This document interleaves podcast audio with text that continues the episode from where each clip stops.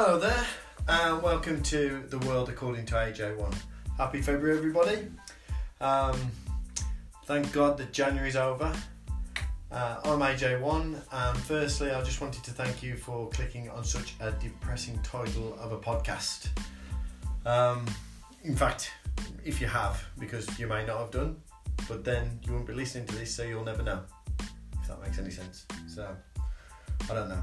Anyway, I hope this will be a positive podcast for you and for me. And if it's not, I've also got a brilliantly cheesy, contrived ending as a payoff. So you've got that to look forward to. And what? Just before I get started, I'm just going to uh, open my first drink of February because and say goodbye to pissing dry January. So there you go. A Brooklyn American Ale. I don't know whether I've told you, but I am into my craft beers. So, um, why do I want to talk about death? Um, I'm a pretty positive and uh, optimistic type of person, um, but there's been a few events recently that have sharpened my mind to uh, the fact that we are all going to die, and I, I'm contemplating writing a book about the fact that we're all going to die, just to make people remember that we've only got one chance at this life, only one bite of the cherry. And uh, the events that have taken place, my mom's turned 65, she's well, I'm, I'm not worried about that, but you know, as each year goes on, you start to think, mm, you know, getting older makes you think about the fact that at some point they won't be there, my parents that is won't be there to support me. Um, I'm turning 39, so next year I'm uh, 40. So that's a, a big milestone birthday, and um, you know, obviously the last big milestone birthday I had was 30, and it seems like that was only yesterday. Um, so that's moving quickly. Um, I had a, a, very brief health scare. Mom, if you're listening, nothing too bad, but just a very brief health scare that made me um, think about, you know, my mortality. Uh, sadly, um, one of my school friends has um, committed suicide, which is which really hit me hard. Um, I only found out by accident. I called the wrong person on my phone and found out that uh, they committed suicide. So that really hit me quite badly. Um, and a couple of my other friends who are still alive have contemplated suicide, and hearing those words leave people that you're close to's lips oh my god, uh, it really did. Um, it, it, was upsetting, um, and it, I, I, wouldn't wish it on my worst enemy. Um, and also, um, I watched. I don't know whether you've seen it, but Black Mirror, Bandersnatch. Um, I mean, the Black Mirror series is excellent anyway, but Bandersnatch is something else. It, it really does make you contemplate what we're here for, what it's all about, um, and it really links to what what are we here on the planet for, and you know, are, are we immortal? Do we live forever? If we fall off a cliff, do we come back the other side, like in uh, you know on Pac-Man? You leave one side of the maze and then you come back out the other side, or at the point when we I don't know, leave our mortal coil. Is that it? Are we dead? And uh, yeah, so these are the things I've been contemplating. Um, as I say, I am a pretty happy guy, um, so don't worry, I'm not feeling depressed or anything like that. Um, but I just wanted to talk about it because I don't think we talk about it enough in our society, and uh, I thought I'd do a podcast about it, hopefully get some views back, and um, you know open up a bit of debate and make it less um, less of a taboo the fact that we're all going to die. So, for, oh, this may be a bad idea. So, firstly, I wanted to um, quote. Um, it's not one of my favourite songs, but it's a song that I really like, uh, called "Do You Realise" by the Flaming Lips, and um, the first verse goes something like this: "Do you realise that you have the most beautiful face?" Good start. Uh, do you realise that we're floating in space? Do you realise that happiness makes you cry? Do you realise that everyone you know someday will die?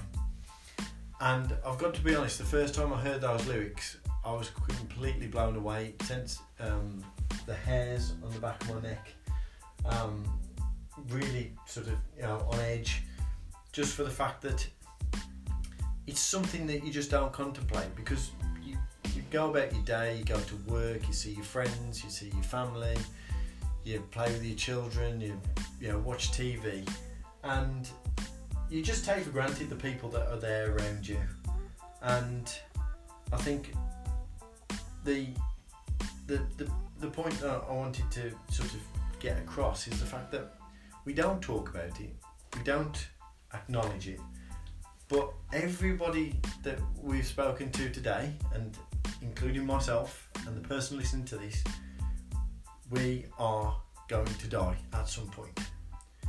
And when you say it out loud, it's quite a scary thought because you know nobody wants to die. I remember realizing I was going to die when I was a child really scared the shit out of me. I was thinking, well, what about if I'm underground and the rest of life is still taking place above me? What does that mean? And yeah, it really did blow my mind. I mean, and I remember the first person who died in my family, which was my nan. Um, that hit me very, very hard because you know I loved her to pieces. And um, I think it's one of those things where when it happens, it's almost like you're taught to almost ignore the fact that they're dead, and you know you, you pray to them or pray to God about them, and I don't know. It's almost like life is you know life is almost a denial of death, um, and maybe that's wrong. You know when um, my son's hamster died, uh, Katie, uh, and I have to be honest, that was my fault because I took her in the car to Wales and scared the living shit out of her, and she died in my hand about three in the morning. And I was just wishing her to stay alive so I didn't have to talk tell Finley about death. Um, but when she did die, and I told him, I, I told him that she'd gone to the stars. That was the best way I could sort of describe it.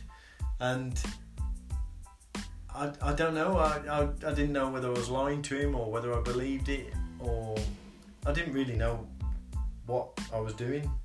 And uh, maybe I need to, you know, firm up my views on death, um, ready for when he gets older because, you know, there'll be human beings that die, not just, um, you know, hamsters or pets.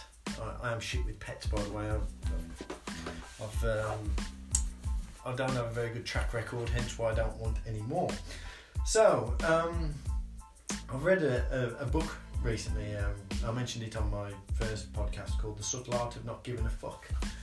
And what that uh, talks about on there is the fact that, uh, you know, he does mention the fact that people are going to die, but he mentions the fact of, um, discusses something called um, immortality projects. So it's basically saying that um, the things that we do, so the legacies that we leave, the the buildings that we create in our names, the podcasts that we make, the songs that we make in our bands, the poems that we write, our children, um, everything that we do is a way of trying to get us to feel like we're going to live forever. So he calls them immortality projects. And I really liked that idea because I thought that's so true. Everything that you do is almost trying to you know, if you think about us as um, just animals that have evolved, um, everything that we're building, everything around us is, is almost an illusion. You know, it, it, someone uh, described New York City. The city isn't um, the buzz; it's the people that are in the city. All the city is is like a stage that those things that happen with the people of the city take place. And um, I just really like that concept of putting together um, the fact that the New York City is just a lot of buildings. The actual environment and the uh, the feeling there is based on the people that are within it, and that that could happen anywhere. It's just that we almost choose where we're going to have that buzz or where we're going to feel good about that buzz. It's like Vegas being this party central, or Ibiza being a dance central or, or whatever. Um, so it, it kind of just makes you think, well, without those people there, if you removed all the people from New York City and put them somewhere else, would the buzz be there? I don't know. Anyway, so um, so by thinking about these things, uh, in, in particular the suicides that I've e- either um, heard about or heard people thinking about, has made me want to um, give people some of my coping strategies for this year. So I, I've felt I've felt dark in the past. Um, I've had some shit happen to me, and you know, suicide has crossed my mind. Um, and I feel that um, a lot of those darker times, when things, when shit things happen, it's usually worse in the winter. At least in the summer, you've got the sun, you can go outside.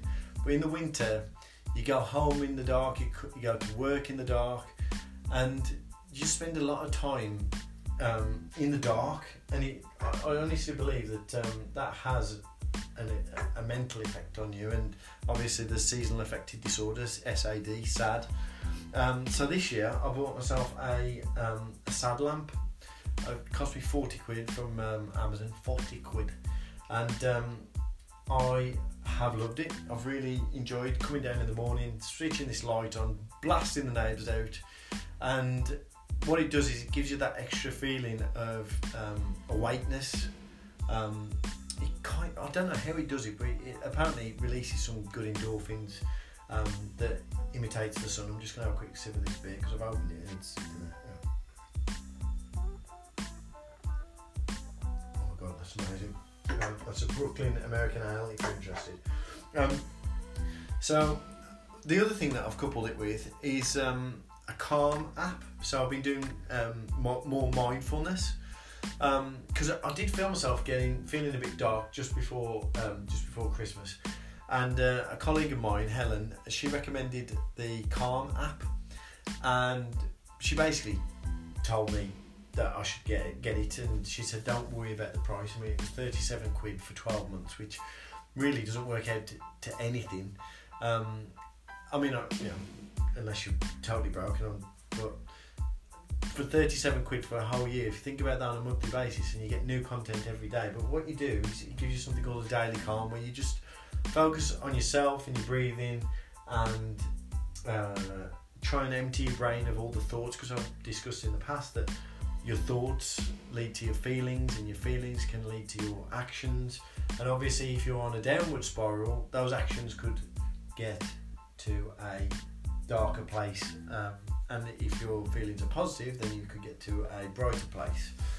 Um, see even now I'm, I'm not using the word suicide or um, self-harm or anything like that but the it, the your darkness the darkness and um, that you could receive from not meditating and not calming the mind and letting these dark thoughts take over could um, lead to you wanting to take your own life, which would be shit. And if you are, please reach out to somebody.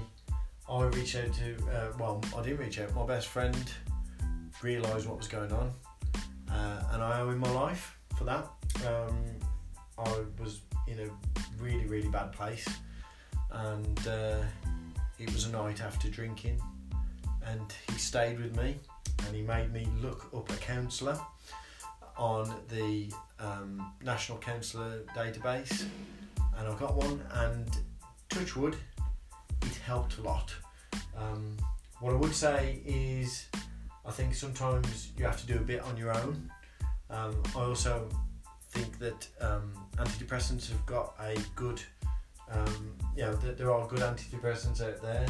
Um, they didn't work for me, but um, please reach out to, to somebody. Look up, you know, if you feel alone or you feel like you're in a, in a downward spiral, please go to um, a friend or go on the internet and look up um, counsellors.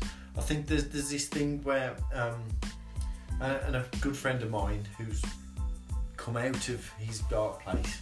Um, he was saying, "Oh, I'm going to see the doctor about it. I'm going to see the doctor about it," but I didn't realise until you know quite late on that he wasn't. He was just going to his GP, and GPs aren't um, necessarily qualified to be the best judge of your mental health.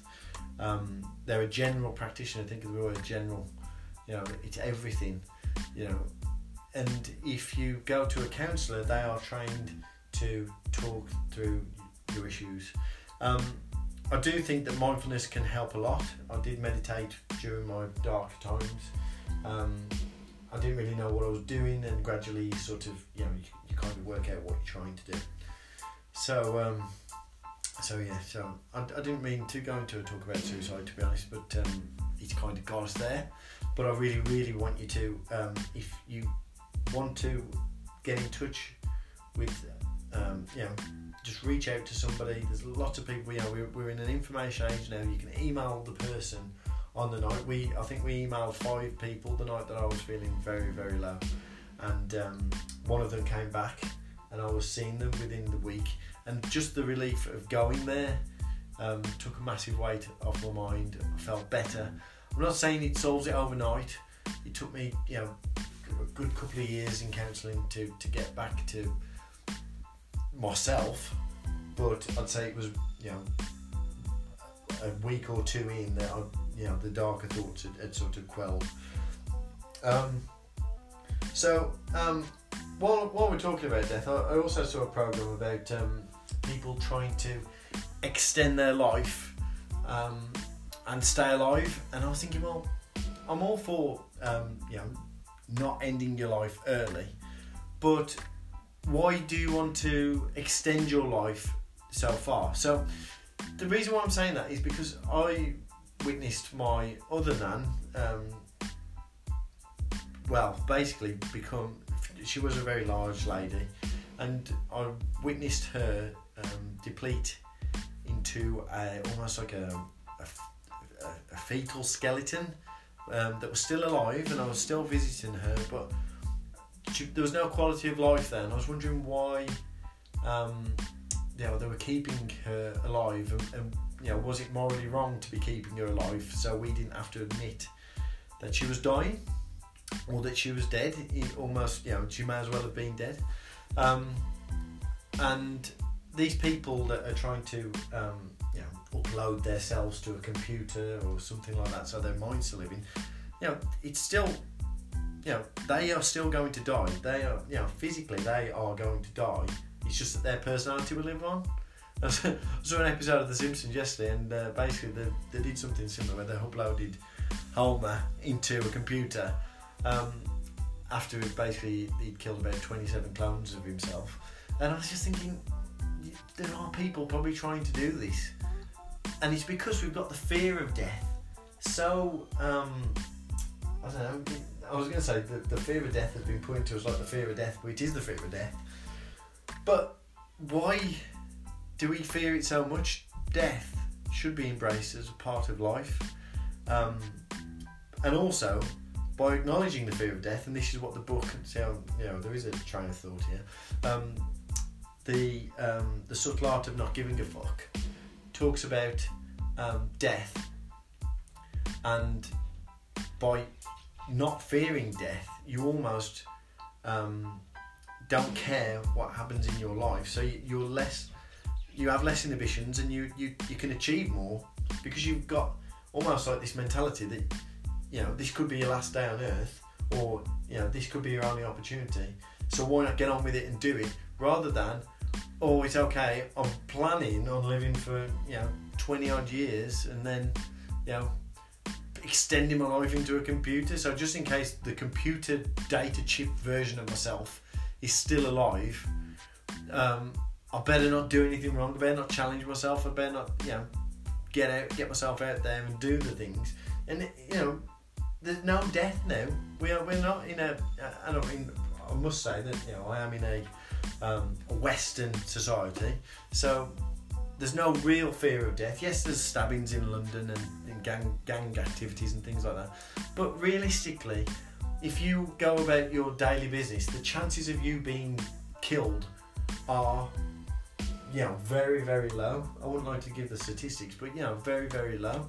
And yet we we sit there and we almost I don't know don't risk anything and just for the sake of not dying. But if we lived our life and we were, you know, truly living it, then we would have a wonderful life. If, I don't know whether that makes any sense. I feel like I've gone into a bit of a ramble, so apologies there. Um, I had a, a, a, bit of a strange experience when my uncle passed away.